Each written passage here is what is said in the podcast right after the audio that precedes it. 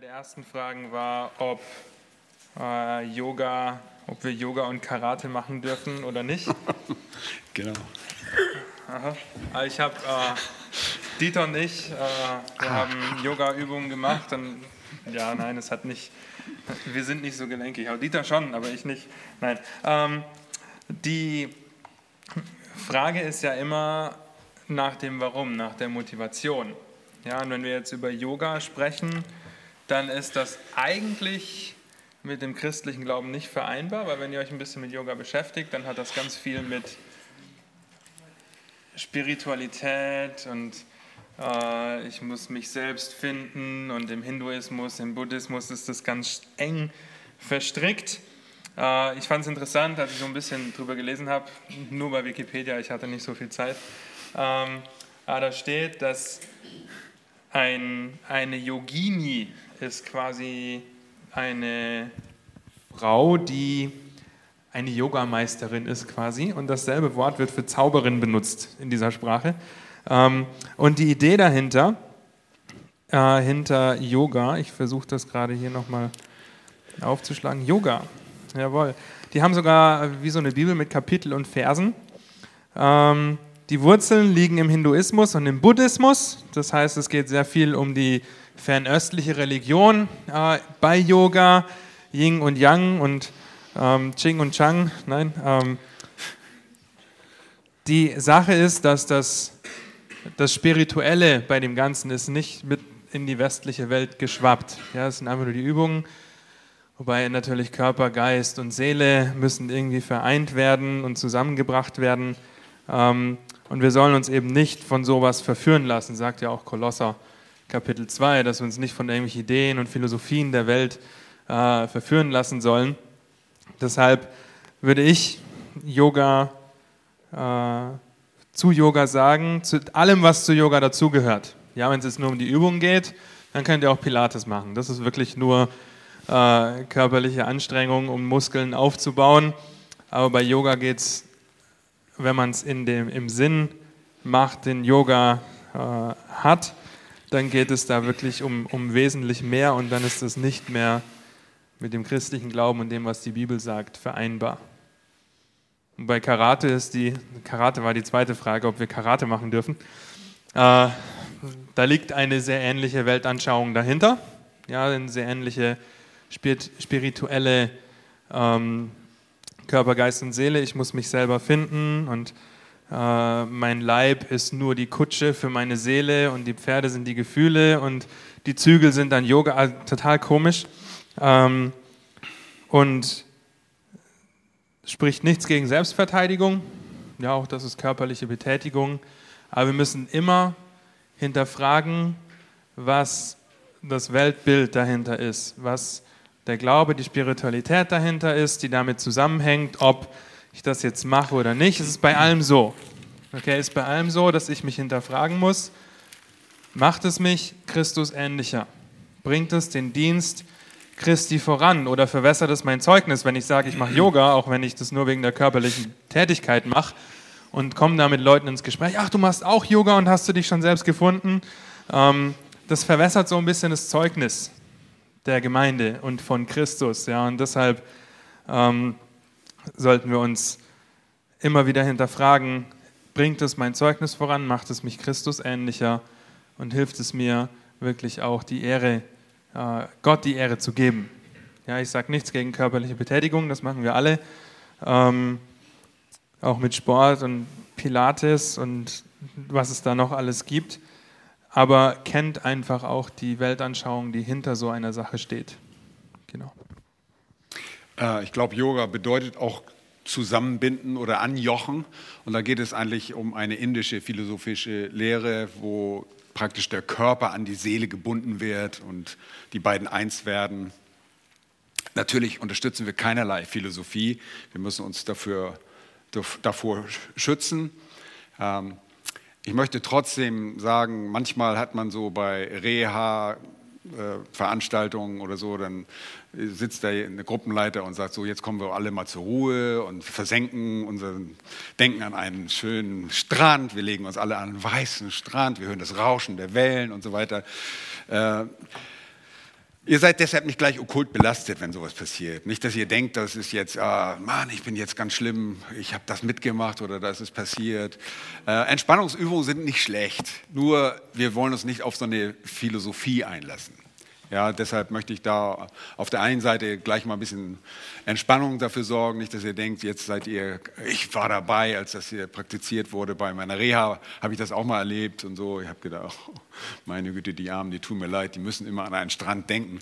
Ich habe dann hinterher der, der Leiterin gesagt, ich denke lieber an die Realität. Ja, ich muss mir das nicht wünschen, sondern ich kann einfach an der Realität bleiben und auch entspannen, wenn ich an meinen Gott denke, ja, wie der wunderbar für mich sorgt und dann kann ich richtig entspannen guckte sie mich ganz komisch an, aber ja, einfach so, um euch die Angst zu nehmen davor, dass ihr jetzt vielleicht mal in Yoga reingeraten seid oder so. Aber grundsätzlich, wir haben in der Familie ein Erlebnis gehabt, wo sich ein Familienmitglied darauf eingelassen hat und panische Ängste bekommen hat. Das kann es wirklich, wenn man sich wirklich auf diese ganze Philosophie einlässt, äh, äh, kann das wirklich auch dämonisch, das ist auf jeden Fall dämonisch, jede Lehre, die sich gegen die Bibel erhebt, Erkenntnis Christi erhebt. Ihr könnt das Licht ruhig ausmachen, wir, wir sehen euch auch so.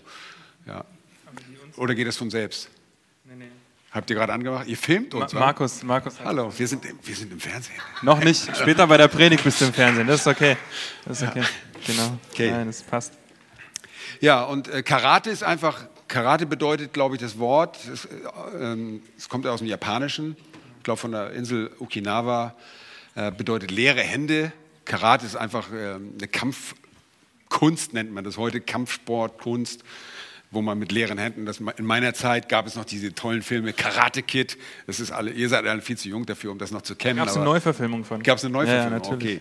Also hier, alles ohne was in der Hand zu haben. Äh, die Konzentra Körperbeherrschung, wo man Dachziegel und was weiß ich nicht mit einer bloßen Hand zertrümmert und Körperbeherrschung, Fitness, das ist heute mehr so im Vordergrund. Heute ist das eigentlich eine sportliche Aktivität. Ich glaube, es gibt es Karate, aber Judo gibt es zumindest. Judo ist ja auch äh, so eine Kampfart, gibt es sogar in der Olympiade. Ähm, hat eigentlich auch nicht mehr, mehr so viel mit dem zu tun, was es ursprünglich mal war. Ich glaube, es gab im, was im im Mittelalter wurden den Japanern, ich glaube, das kommt aus dem Chinesischen, ich bin gar nicht ganz sicher. Ja. Aber, ja, aber die, die, Ursprünge, da wird immer noch diskutiert, kommt das aus dem Chinesischen oder aus dem Japanischen. Ähm, ging es darum, den Frieden zu wahren und man, man hatte ihnen nicht erlaubt, Waffen zu benutzen. Und deshalb hatte man entwickelt, den Körper als Waffe einzusetzen, um so Frieden zu halten äh, keine Ahnung, was auch immer dahinter steht. Wir befürworten das nicht. Was nicht heißt, Sam hat schon gesagt, äh, Selbstverteidigung ist nicht unbedingt schlecht. Das darf man machen.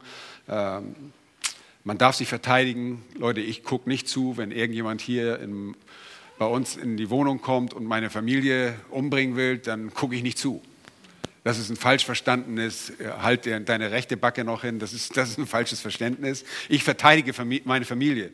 Wenn meine Familie angegriffen wird und umgebracht wird, dann werde ich böse. dann werde ich meine Familie verteidigen. Da werde ich nicht zugucken und äh, sehen, wie meine Familie abgeschlachtet wird, sondern verteidige sie. Und trotzdem wissen wir, unser Herr wacht über uns, aber ein gewisses Maß an äh, Belehrung, was Selbstverteidigung angeht, finde ich auch nicht mal schlecht für uns als Christen, auch als für Frauen, alleinstehende Frauen, äh, dass ihr bestimmte Dinge macht, ja, nicht jetzt körperlich unbedingt, aber äh, dass ihr euch äh, wisst, dass ihr wisst, wie ihr euch verhaltet, wenn ihr angegriffen werdet oder so, finde ich, macht auch Sinn. Genau. Ja. Und auch bei diesen ganzen Kampfkunst-Sportarten geht es auch in den meisten darum, eben nicht aggressiv anzugreifen, sondern sich halt zu verteidigen. Ja, und das ist auch wichtig, dass wir das jetzt nicht machen, um dann auf die Straße zu gehen und mit Karatewürfen zu evangelisieren. Ähm, Audita hat drei schwarze Gürtel, äh, um seine Familie zu verteidigen. Richtig. Genau, äh, ich arbeite und noch. Eine Kolaschnikow. Ja, siehst du, na also. Ähm, es wird aufgenommen übrigens. Oh, Nicht, das, auch. Nein, genau. Aber es, es ist ja im Endeffekt kommt, ist das eine sehr ähnliche Frage, die wir auch im Korintherbrief finden, ob man jetzt Götzenopferfleisch essen darf oder nicht. Ja, es ist eine Gewissenssache, aber wir lassen uns nicht auf die Philosophie, die dahinter steht, lassen wir uns nicht drauf ein. Ja, ähm, die, die ursprünglich gemeinte Philosophie, die hier im Westen gar nicht so stark vertreten wird, weder bei Karate noch bei Yoga. Ähm, aber prüft es einfach und schaut euch mal die Definitionen bei Wikipedia an zum Beispiel. Da ist das wirklich eine, eine gute Quelle. Okay, was war? Wir haben eine Frage zu der Hebräerstelle, Kapitel 9, Vers 27. Könnt ihr gerne mal aufschlagen.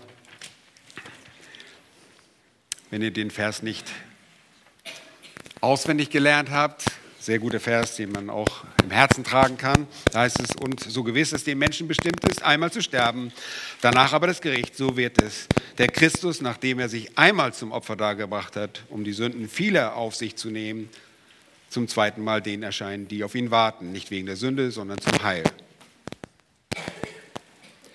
Und so gewiss es dem Menschen bestimmt ist, einmal zu sterben, danach aber das Gericht. Und die Frage war, Lazarus und der Junge, also der äh, aus dem dritten Söller, der während der Predigt von Paulus aus dem Turm, aus dem Turm, aus dem dritten Söller gefallen ist, wurde ja wieder von den Toten auferweckt. Wie passt das zu diesem Vers? Also die Frage, nehme ich an, ist die, wie kann das sein? Die sind ja dann zweimal gestorben. Hier steht einmal, äh, das ist wahr, das steht tatsächlich ein Wort äh, im Griechischen Hapax, das ist ein Wort, das die Häufigkeit, die Frequenz, die, die, die etwas anzeigt, wie oft etwas geschieht die generelle Regel ist, dass der Mensch einmal stirbt. Ja, das ist äh, ein gewisser Truismus. Jeder stirbt. Gott hat uns geschaffen und wir werden einmal sterben. Und das ist so, dass nicht mal alle sterben werden. Es gibt eine Zeit, wenn der Herr erscheinen wird, dann werden einige von uns leben. Die, die wir leben, sagt Paulus im 1. Thessalonicher Kapitel 4. Aber gr grundsätzlich stirbt der Mensch einmal. Ein Lazarus, der gestorben ist, ähm, der starb zweimal.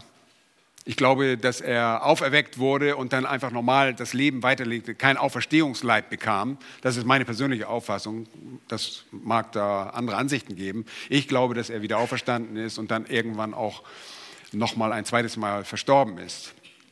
Ähnlich wie auch bei dem äh, Jungen, der auferweckt wurde, der, der aus dem Söller gefallen ist der starb dann auch ein zweites Mal. Ähm, aber hier geht es um eine generelle, ähm, ein generelles Prinzip. Der Mensch stirbt einmal. Das ist so und danach kommt das Gericht. Und wenn er zweimal gestorben ist, dann ist das Gericht trotzdem noch da. Das hebt es nicht auf. Und auch ein Henoch, äh, der mit dem Herrn wandelte und weggenommen wurde, der nicht gestorben ist, der macht diesen Vers nicht ungültig. Okay? Das ist das generelle Prinzip. Ich sage den Menschen, wenn ich mit ihm über das Evangelium spreche, ich sage, ich lass dich nicht täuschen, ähm, spotte Gott nicht, du wirst eines Tages sterben und dann stehst du vor dem lebendigen Gott, du wirst ins Gericht kommen. Und dann führe ich diese Stelle auch an. Wir haben, glaube ich, diese Stelle sogar gelernt im Zusammenhang mit der Evangelisation. Ähm, das ist einfach die Antwort darauf und hebt nicht irgendwie das auf, was hier gesagt worden ist. Okay? Ergänzung? Ja. Nö. Okay. Das war gut. Nächste. Also, es ist ja, wie viele Milliarden und Billionen Menschen sterben und vor Gott stehen, drei oder vier. Ausnahmen bestätigen die Regel. Nein, also so wollen wir das auch nicht sagen. Aber es ist tatsächlich äh, die Tatsache, dass wenn du stirbst, stehst du vor Gott. Ja, genau. Nächste. Gehen wir hier durch. Äh, es gab eine Frage zu doppelter Erwählung. Die werden wir heute nicht beantworten, weil wir nächste Woche ein wunderbares Seminar und einen tollen Vortrag von Daniel dazu hören werden. Ähm, über die Frage, wen Gott rettet. Okay. Dann gab es eine Frage über Vorsehung oder fortlaufende Führung.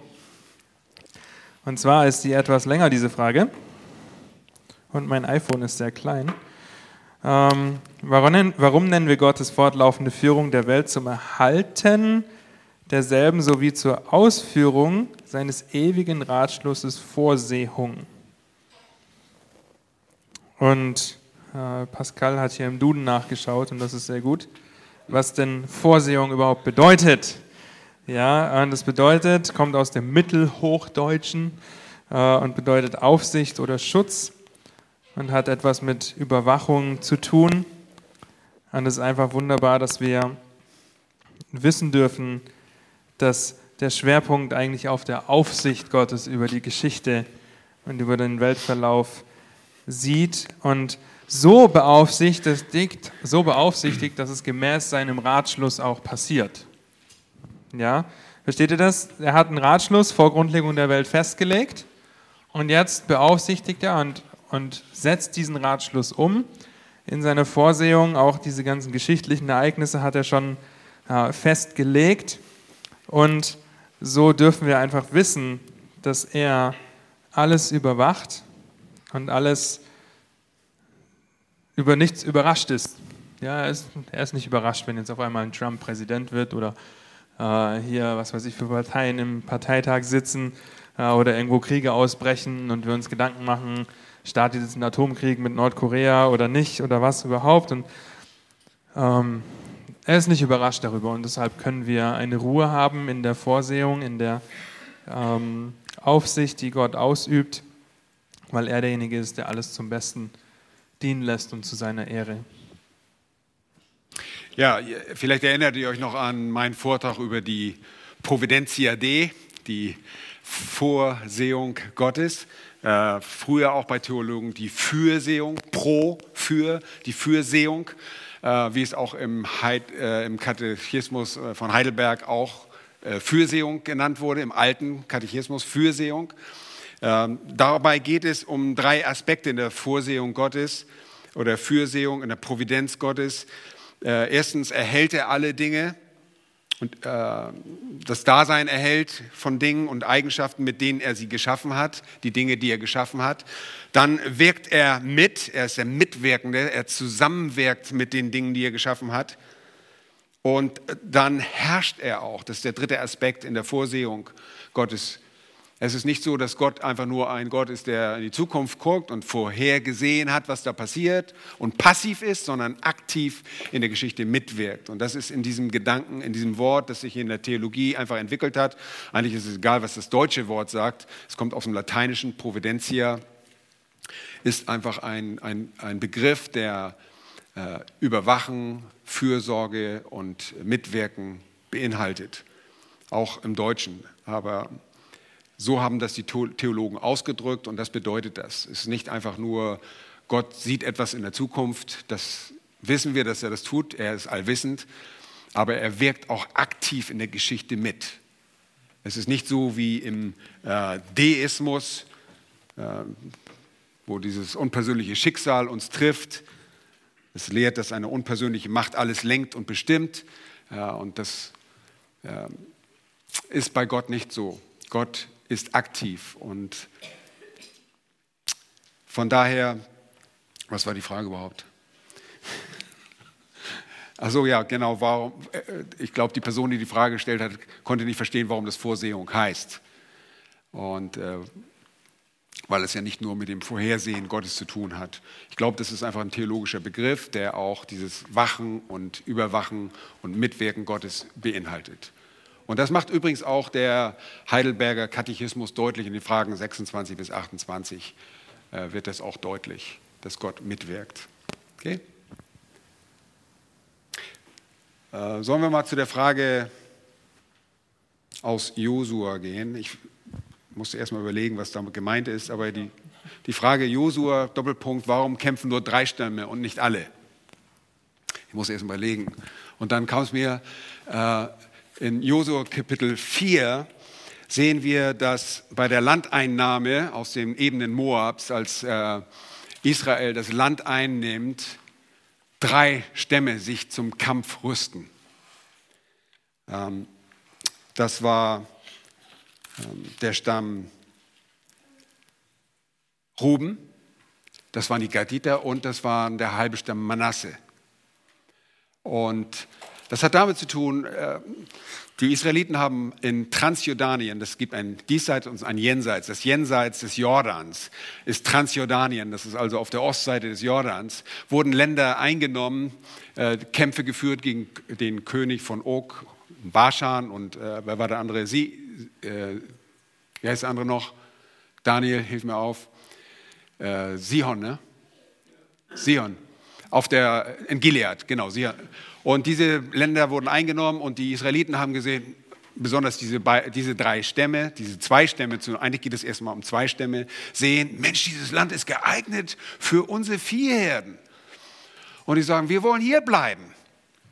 Und Mose, ihr könnt das nachlesen, 4. Mose, ich glaube 32 ist das, dort wird das ausgehandelt und da wird, äh, sieht man das, dass ähm, Mose Angst hat, dass sie abtrünnig werden. Ja, dass sie, hey, wir wollen mit, wollt ihr nicht mit euren, mit euren Brüdern das Land einnehmen? Und er sagt er, doch, das wollen wir, sagen die Stämme und antworten, die zwei Stämme antworten und sagen, doch, das machen wir, wir gehen mit, wir werden das Land mit einnehmen, wir werden mitkämpfen, als zwölf Stämme bleiben wir zusammen. Und als Zeichen dafür gingen sie, als sie in das Land eingingen, nachdem sie durch den Jordan gingen, als erstes voraus. Zwei Stämme und dazu äh, gesellte sich dann noch der halbe Stamm Manasse. Ihr wisst, Manasse war der eine Sohn von Josef. Ähm, dann Josef erhielt zwei Erbteile, ein doppeltes Erbteil durch seine Söhne Ephraim und Manasse. Und Manasse und die beiden Stämme blieben am Ostufer, aber sie gingen mit in den Kampf nach äh, in das verheißene Land, in das, äh, nach, äh, zu den Kanaanitern, um die Kanaaniter zu besiegen. Und so rüsten sich, in vierte Kapitel in Josua 4 heißt es, ähm, Vers 12, und die Robiniter, Oh, ich konnte keinen. Sei ruhig. das war mein Computer. Und die Rubiniter, und da heißt es in Josua 4, Vers 12, und die Rubiniter und die Gatiter und der halbe Stamm Manasse gingen in Kampfordnung vor den Kindern Israel her, wie Mose zu ihnen geredet hatte. Etwa 40 tausend Mann zum Krieg gerüstete zogen vor dem Herrn zum Kampf in die Ebene von Jericho. Und deshalb wahrscheinlich die Frage, äh, die Fragestellerin ist heute, glaube ich, nicht hier. Ähm, drei Kämpfe, drei, es sind nicht nur drei, sondern diese drei Stämme gehen voraus. Sie ließen ihre Familien in Transjordanien und gingen alleine, ohne Vieh und Klimbim, mit in das Land über den Jordan und gingen allen voraus. Als Zeichen dafür, dass sie nicht abtrünnig wurden, schicken sie diese drei Stämme gewissermaßen voraus. Das ist der Gedanke. Ihr könnt es wirklich mal nachlesen, 4. Mose 32 und auch in 5. Mose wird es nochmal angesprochen. Ja. Auch in Josua 1, glaube ich, wird es auch in Vers 12, ja.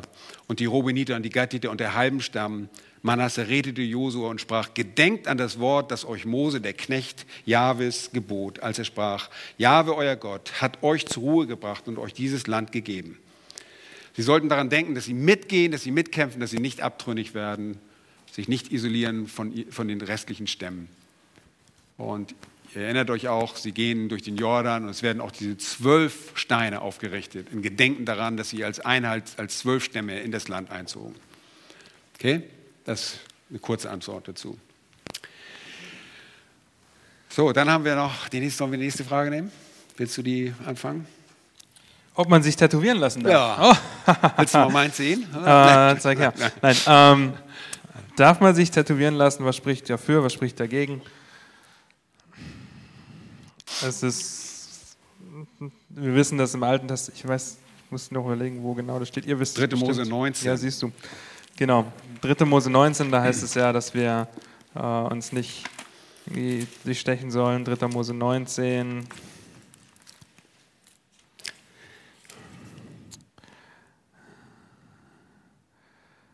Jetzt müssen wir suchen. Vers 17, glaube ich. Nee, warte mal. 28, Dankeschön. Genau. Ihr sollt keinen Einstich an eurem Leib machen für eine abgeschiedene Seele und ihr sollt auch kein Zeichen einätzen, ich bin der Herr. Erstmal ist das äh, im Gesetz Mose verankert, ja, dass wir das nicht tun oder dass die Israeliten das nicht tun sollten. Aber der Grund dafür findet man in Vers 28 ja machen. Ähm, warum sollten sie das nicht machen? Was steht da in Vers 28? Oder für wen sollten sie das nicht machen? Wer kann lesen von euch? Was steht hier? Für eine abgeschiedene Seele. Ja, für, für jemanden, der gestorben ist, ähm, sollen sie das nicht machen, nicht irgendwelchen Ritualen nachlaufen, um noch irgendwie etwas Gutes für diese Person zu erwirken. Ähm, und ihr sollt euch kein Zeichen einätzen. Äh, ich müsste jetzt hier die Stelle ein bisschen genauer anschauen, aber wir, im Neuen Testament finden wir das nirgendwo, ja, dass wir das nicht machen sollen. Ja, da wird davor gewarnt, dass der Schmuck einer Frau nicht der äußere sein soll. Ja, das heißt aber nicht, dass ihr keine Tätowierungen, keine Ohrringe, keine Piercings haben dürft oder so. Ähm, es ist nach wie vor und wie immer die Frage der Motivation. Sind Tattoos Sünde? Antwort von euch. Sind Ohrringe Sünde? Kann, ja. es, kann es sein. Es kann sein, okay? Es kann sein, aber nicht aufgrund des Ohrringes oder des Tattoos, sondern aufgrund meines Herzens. Und da kommen wir ja immer wieder drauf zurück. Ähm, wenn ich jetzt der Sucht verfalle, ja, weil ich mir habe ein oder zwei Tattoos stechen lassen und denke, oh, das ist so toll, und ich lasse meinen ganzen Körper tätowieren, ähm, dann ist natürlich die Frage der Motivation, warum, wieso, weshalb mache ich das? Ja, äh, mit Piercings genauso. Es gibt Leute, die lassen sich die Augäpfel tätowieren, weil es cool ist. Ähm, also es gibt wirklich da auch gestörte Sachen, aber so grundsätzlich, ich wüsste nicht, was gegen ein Tattoo spricht. Äh, die Motivation dahinter ist entscheidend. Es gibt leider sehr oft aus Gemeinden klischeehafte, stereotypische Antworten. Äh, formelhaft wird das einfach gesagt. Nein, nein, das steht ja hier im Gesetz, das dürfen wir nicht. Nun, das Gesetz, Sam hat es schon gesagt, hat einen bestimmten Hintergrund. Oftmals wurden Tätowierungen, und hier hilft auch die Fußnote, waren, Tätowieren waren ebenfalls mit dem Namen von Götzen verbunden. Und Gott sagt in 3. Mose 19, dass sie ein heiliges Volk sein sollen, dass sie sich absondern sollen, dass sie nicht so wie die Nation sein sollen. Wenn man sich hier auf dieses Gesetz bei Tätowierung oder bei Piercing oder was sonst immer beruft, dann sollte man auch den Vers davor lesen, Vers 27.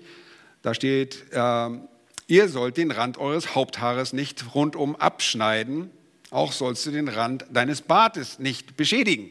Oh Backe, habe ich heute Morgen gemacht. Ich habe den Rand sehr hart beschädigt. Und einfach auch beim Friseur. Ja, also, das ist ein Gesetz und das Gesetz ist für Israel gegeben, damit es sich von den Nationen unterscheiden würde. Tätowierung und Ritzen, Einritzungen wurden für die Toten gemacht, in Gedenken an Tote und auch für Gottheiten. So, kann man jetzt pauschal sagen, oh, Tätowierung ist alles okay? Nein, können wir auch nicht sagen. Wir sagen nicht einfach pauschal, Mensch, lass dich bepflastern mit äh, Tattoos von oben bis unten. Äh, ich, ich, sage euch einfach, ein, einige Tattoos sind einfach potthässlich. Und die Leute denken überhaupt nicht daran, wie sie aussehen werden, wenn sie 60 oder 70 oder 80 werden, wenn das alles runterhängt. Und dennoch so komische Farben. Ja, man sieht überhaupt keine normale, natürliche Hautfarbe mehr, ist einfach potthässlich. Auf der anderen Seite gibt es auch sehr schöne, dezente, die nicht auffällig sind und äh, nicht gleich ins Auge springen und wo man sagen, eine kleine Rose auf der Schulter oder was weiß ich, wenn, wenn man das mag. Ja, meine Frau mag das nicht, ja, deshalb habe ich auch kein Tattoo oder sie hat auch kein Tattoo, sie mag es einfach nicht. Andere Glieder, die mögen das und dann ist es ihre freie Entscheidung. Das ist nicht etwas Schwarz-Weißes, dass man zum Gesetz zurückläuft und sagt, oh, guck mal hier, das und das steht hier, ähm, das darfst du nicht tun. Dann hast du versündigt dann müssen wir sehr vorsichtig sein, wie wir die Schrift gebrauchen. Wir haben sehr viele Freiheiten. Wir dürfen sehr viele Dinge tun. Wir müssen immer fragen, tue ich das zur Ehre Gottes? Ja, ein Tattoo, ein größeres Tattoo kostet eine Menge Geld. Und die Frage ist, kann ich das Geld nicht besser investieren? Auf der anderen Seite gibt es nicht nur, äh, wie sagt man, Schönheitstattoos, sondern es gibt auch medizinische Tattoos. Äh, viele von euch wissen gar nicht, dass ein anderer jemand ein Tattoo trägt, weil es, äh, es gibt gesichtspermanentes Make-up, ist letztlich Tattoo, muss alle zwei bis fünf Jahre wieder erneuert werden. Äh, ist vielleicht sogar eine günstige Variante und ein zeitsparender Faktor, wenn du ein permanentes Make-up als Frau hast und sagst, Mensch, meine Konturen sind so blass, ich möchte das, ich möchte, muss mich jeden Tag eine Stunde schminken, das will ich sparen. Ich äh, mache ein Tattoo ein, ein, ein permanentes Make-up. Das ist eine, eine Entscheidung, die du, beziehungsweise wenn du verheiratet bist, mit deinem Mann selber besprechen musst. Und da hat jeder die Freiheit dazu, das zu tun. Es gibt auch in der, in der plastischen Chirurgie, wird auch Tattoo eingesetzt. Bei der Rekonstruktion, der Mama-Rekonstruktion wird das benutzt. Äh, äh, also da gibt es einiges, wo, wo dieses Stechen, Stechprinzip einge... Und wir können nicht sagen, dass es einfach grundsätzlich eine Sünde ist. Wichtig ist, und Sam hat es schon gesagt, Motivation spielt immer eine große Rolle. Warum mache ich das? Will ich damit groß auffallen und sehen, oh, ich bin jetzt im Mittelpunkt, ja? Ich habe ein großes Hakenkreuz auf meiner Stirn, ja? Dann fällt es unangenehm auf, das sage ich euch. Ja, dann bist du gleich eingelocht. Wirst du gleich eingelocht. Aber ähm, das würde ich dazu sagen. Es kann Sünde sein, auch wenn es nur ein ganz kleines Tattoo ist, wenn man das aus der falschen Motivation tut. Okay? Nächste Frage? Ja, mal gucken, was haben wir denn noch? Wir haben noch ein paar. Ja. Ja, hier war die Frage, darf man als Christ Actionfilme und Krimis gucken? Hm, meine Güte, das ist eine schwere Frage. Puh. Das ist vor allem eine Frage, die wir sehr schnell relativieren, weil viele von uns das gerne machen. Ja, wir suchen uns schnell Entschuldigungen, warum wir das tun können, warum nicht. Ähm, dürfen wir es oder dürfen wir es nicht? Auch hier ist wieder, es ist immer die Frage der Motivation, das wisst ihr. Ähm, die Überlegung, die dahinter stehen, ist auch, ob wir uns mit sowas füllen oder nicht. Ja, wir haben letzte Woche einen Männerfilmabend gemacht und haben ein Action-Drama angeschaut. Ähm, und es gibt wenn ihr des Englischen mächtig seid, auch wenn nicht, äh, eine Homepage, die heißt kidsinmind.org. Und die hat sich zur Aufgabe gemacht, einfach die gängigsten Filme äh, zu bewerten, ja, nach Gewalt, nach Ausdrucksweise beim Reden und auch nach äh, Freizügigkeit im sexuellen Sinn. Und zu dieser Seite gehe ich sehr gerne ja, um einfach zu sehen, okay, wie haben die das einge, eingestuft und aus, ausgewertet. Ähm, aber auch hier die Frage ist, okay, gucke ich das, weil ich, gucke ich jetzt einen Gewaltfilm, weil ich Gewalt liebe? Ähm, oder wie nutze ich meine Zeit, ist dieselbe Frage. Es ist äh, eine sehr spannende Frage, wo ich mich auch selber sehr häufig hinterfrage, okay, nicht äh, kann ich das jetzt gucken oder nicht, weil ich suche mir ganz schnell Entschuldigungen, warum ich jetzt was gucken kann. Äh, wir sind da alle so, ja, äh, jetzt ein neues iPhone raus und ich suche mir ganz viele Gründe, warum ich das jetzt unbedingt brauche. Ähm, oder ihr könnt aussuchen, was das für euch ist. Ähm, die Frage ist, macht es mich Gott ähnlicher oder nicht? In den meisten Fällen ist die Antwort darauf nein. Ähm, wie kann ich meine Zeit anders nutzen? Ja, wie kann ich sie besser nutzen? Äh, wie kann ich sie auch nutzen für Gemeinschaft? Und manchmal gibt es auch Filme, die, die einen selbst äh, fortbilden. Ich meine, das ist jetzt nicht bei Krimis und Actionfilmen nicht unbedingt. Ähm, aber auch das hier ist eine Frage der Motivation, ob oder ob nicht. Ja, und in, in vielen Dingen muss man wahrscheinlich sagen, ich sollte davon absehen, diesen oder jenen Film zu schauen bin froh, dass du das beantwortet hast. Ähm, es ist tatsächlich so, dass wir wahrscheinlich diese, in diesem Bereich sehr oft Kompromisse machen. Äh, am schwierigsten ist wahrscheinlich zu sagen, wann schalte ich ab, wenn man was angefangen hat und man merkt, man kann diesen Film eigentlich nicht ansehen, muss man den Ausknopf finden und das ist oft eine Schwierigkeit. Äh, besonders wenn es um Freizügigkeit geht, dann muss man einfach sagen, es geht nicht. Ähm, das sind moralische Themen, die dann auftreten. Ansonsten sind solche Filme oft Darstellungen von Realitäten. Ja, Kriminalität ist eine Realität. Ja, und ähm, wir können auf der anderen Seite auch auf der anderen extremen Seite sein und sagen, wir dürfen das nicht und äh, völlig weltfremd werden. Das können wir auch. Äh, ich glaube, das muss man wirklich abwägen und den Herrn, vor dem Herrn verantworten. Ähm, Freizügigkeit, Sexualität geht überhaupt nicht. Das können wir uns nicht ansehen. Äh, darstellende Realität, zum Beispiel Dokumentare, Dokumentarfilme vom Weltkriegen und so. Ich habe mir gerade in den USA die Geschichte des Zweiten Weltkrieges angesehen. Es wird in der USA ganz anders dargestellt. Eine, ich habe dort gelegen, mehr Stunden und habe einfach mir diesen Dokumentarfilm angeschaut.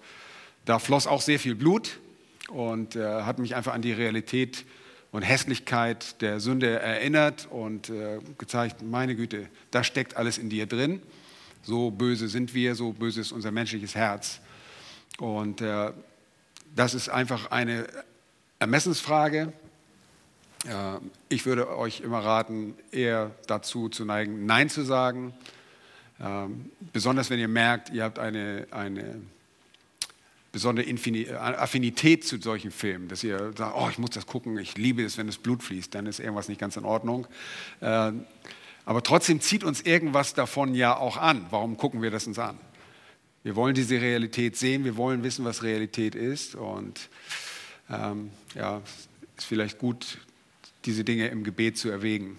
Und diese Website ist mir auch bekannt, kidsandmind.org äh, gibt uns immer einen guten Einblick darüber, was uns zu erwarten hat.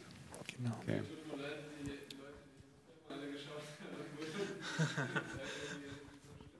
Oh, oh, ja. Ja, das finde ich auch. Das, da stimme ich dir voll zu. Ähm, da habe ich auch dran gedacht. Es gab auch mal eine Kommission von Focus on, Family, on the Family, die äh, sich sogar Pornografie angeguckt haben, um das zu beurteilen. Ich sage, das ist völlig verkehrt. Das, da, da, kannst du eine Kommunikation, da kannst du vom Präsidenten berufen sein. Das ist immer ein Nein. Das kannst du gar nicht tun. Ja, das kannst du nicht tun. Und das stimmt. Eigentlich im Prinzip ist das auch schlecht, was sie da machen, weil sie gucken sich das an. Mir tut es auch leid über die Filme, die ich angeguckt hatte, die ich nicht hätte angucken sollen.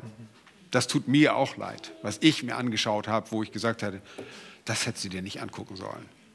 Und ich gehöre zu den Leuten, die Dinge sehr schnell vergessen. Preis den Herrn dafür. Ich kann mich nicht mal erinnern. Meine Frau sagt dann, ach, das haben wir schon mal geguckt. Ich sage, wie bitte? Das ist alles neu für mich.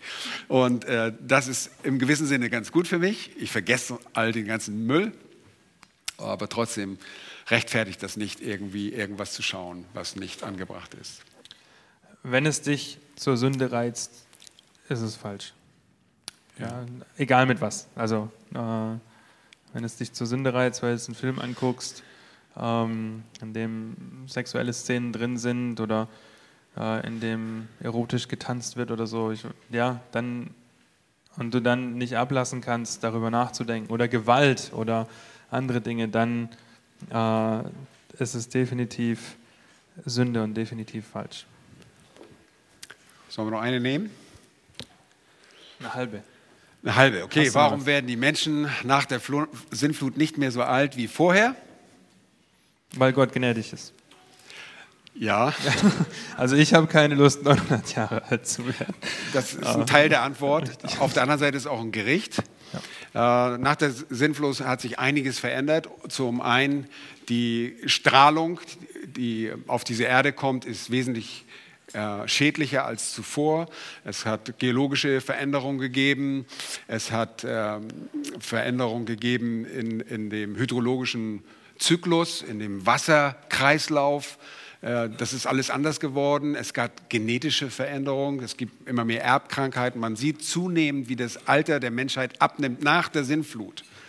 Das heißt, durch die Sinnflut haben sich Dinge verändert auf dieser Erde und wir sehen, dass das, äh, es ist interessant, ich habe mir ein, auf dem Internet eine Kurve äh, angeschaut, die das darstellt, wie das Alter praktisch bis auf 70 Jahre herunter, äh, Mose spricht schon davon, ist es Psalm 90, unser, unsere Jahre sind 70 oder 80, wenn es hochkommt, oder wie war das ja?